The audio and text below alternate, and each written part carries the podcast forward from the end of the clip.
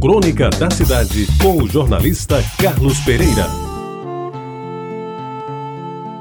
Amigos ouvintes da Retabajara, eu confesso que não sou muito de guardar como arquivos implacáveis documentos que estão há mais de cinco anos escondidos em algum lugar do passado. De vez em quando, porém, aproveito o fim de semana e ponho um dia as minhas leituras, os meus escritos e, sobretudo, os alfarrábios que as traças ainda não consumiram. Alguns deles, amarelecidos pelo tempo, ainda teimam em resistir. Talvez por isso mesmo, e por falta de assunto mais oportuno e atual, e por não me prender muito a essas pendegas políticas que enchem os microfones das emissoras, as páginas dos jornais, o noticiário da televisão e agora com mais força as chamadas redes sociais, resolvi esta semana, não sei o porquê, encontrar na gaveta já quase esquecida dois documentos que fazem parte da minha vida e que a seguir eu reproduzo como foram escritos. O primeiro, um cartão escrito pelo ex-governador Tarcísio Buriti, com o timbre do seu nome no frontispício datado de 18 de novembro de 2002 e a mim dirigido quando integrava o Conselho Estadual de Cultura, nos seguintes termos: Prezado Carlos, desejo agradecer-lhe a sua referência sobre a minha candidatura ao Senado nessas eleições de outubro.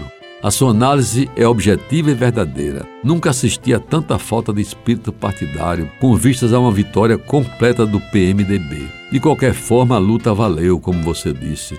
Os 509 mil votos obtidos foram votos limpos, espontâneos e sinceros. Não pretendo mais continuar na política. Retorno ao leito natural de minhas atividades acadêmicas. Cheguei à conclusão de que a política, embora tenha seus aspectos positivos, é como cigarro, vicia e faz mal à saúde. Já se faz necessário combater esse vício. Cordialmente, Tarcísio Buriti. Amigos ouvintes, o segundo, até mais antigo, 16 de março de 2000, me veio com o timbre do gabinete do governador, com a assinatura de José Maranhão, então governador do estado. Dizia o cartão no seu teor por inteiro: Meu caro Carlos Pereira, passados alguns dias de sua decisão de se afastar da minha equipe por razões de ordem pessoal, agora já fato consumado, quero manifestar-lhe, para sua própria memória, como também dos seus, a expressão sincera dos agradecimentos por ter participado da minha administração, com o seu talento e a sua competência, contribuindo sempre de forma leal e solidária para a causa da austeridade e do desenvolvimento.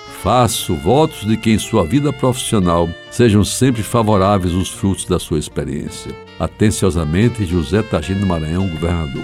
Pois é, meus amigos, com a leitura desses dois cartões de ex-governadores, por hoje é somente isso. Você ouviu Crônica da Cidade com o jornalista Carlos Pereira.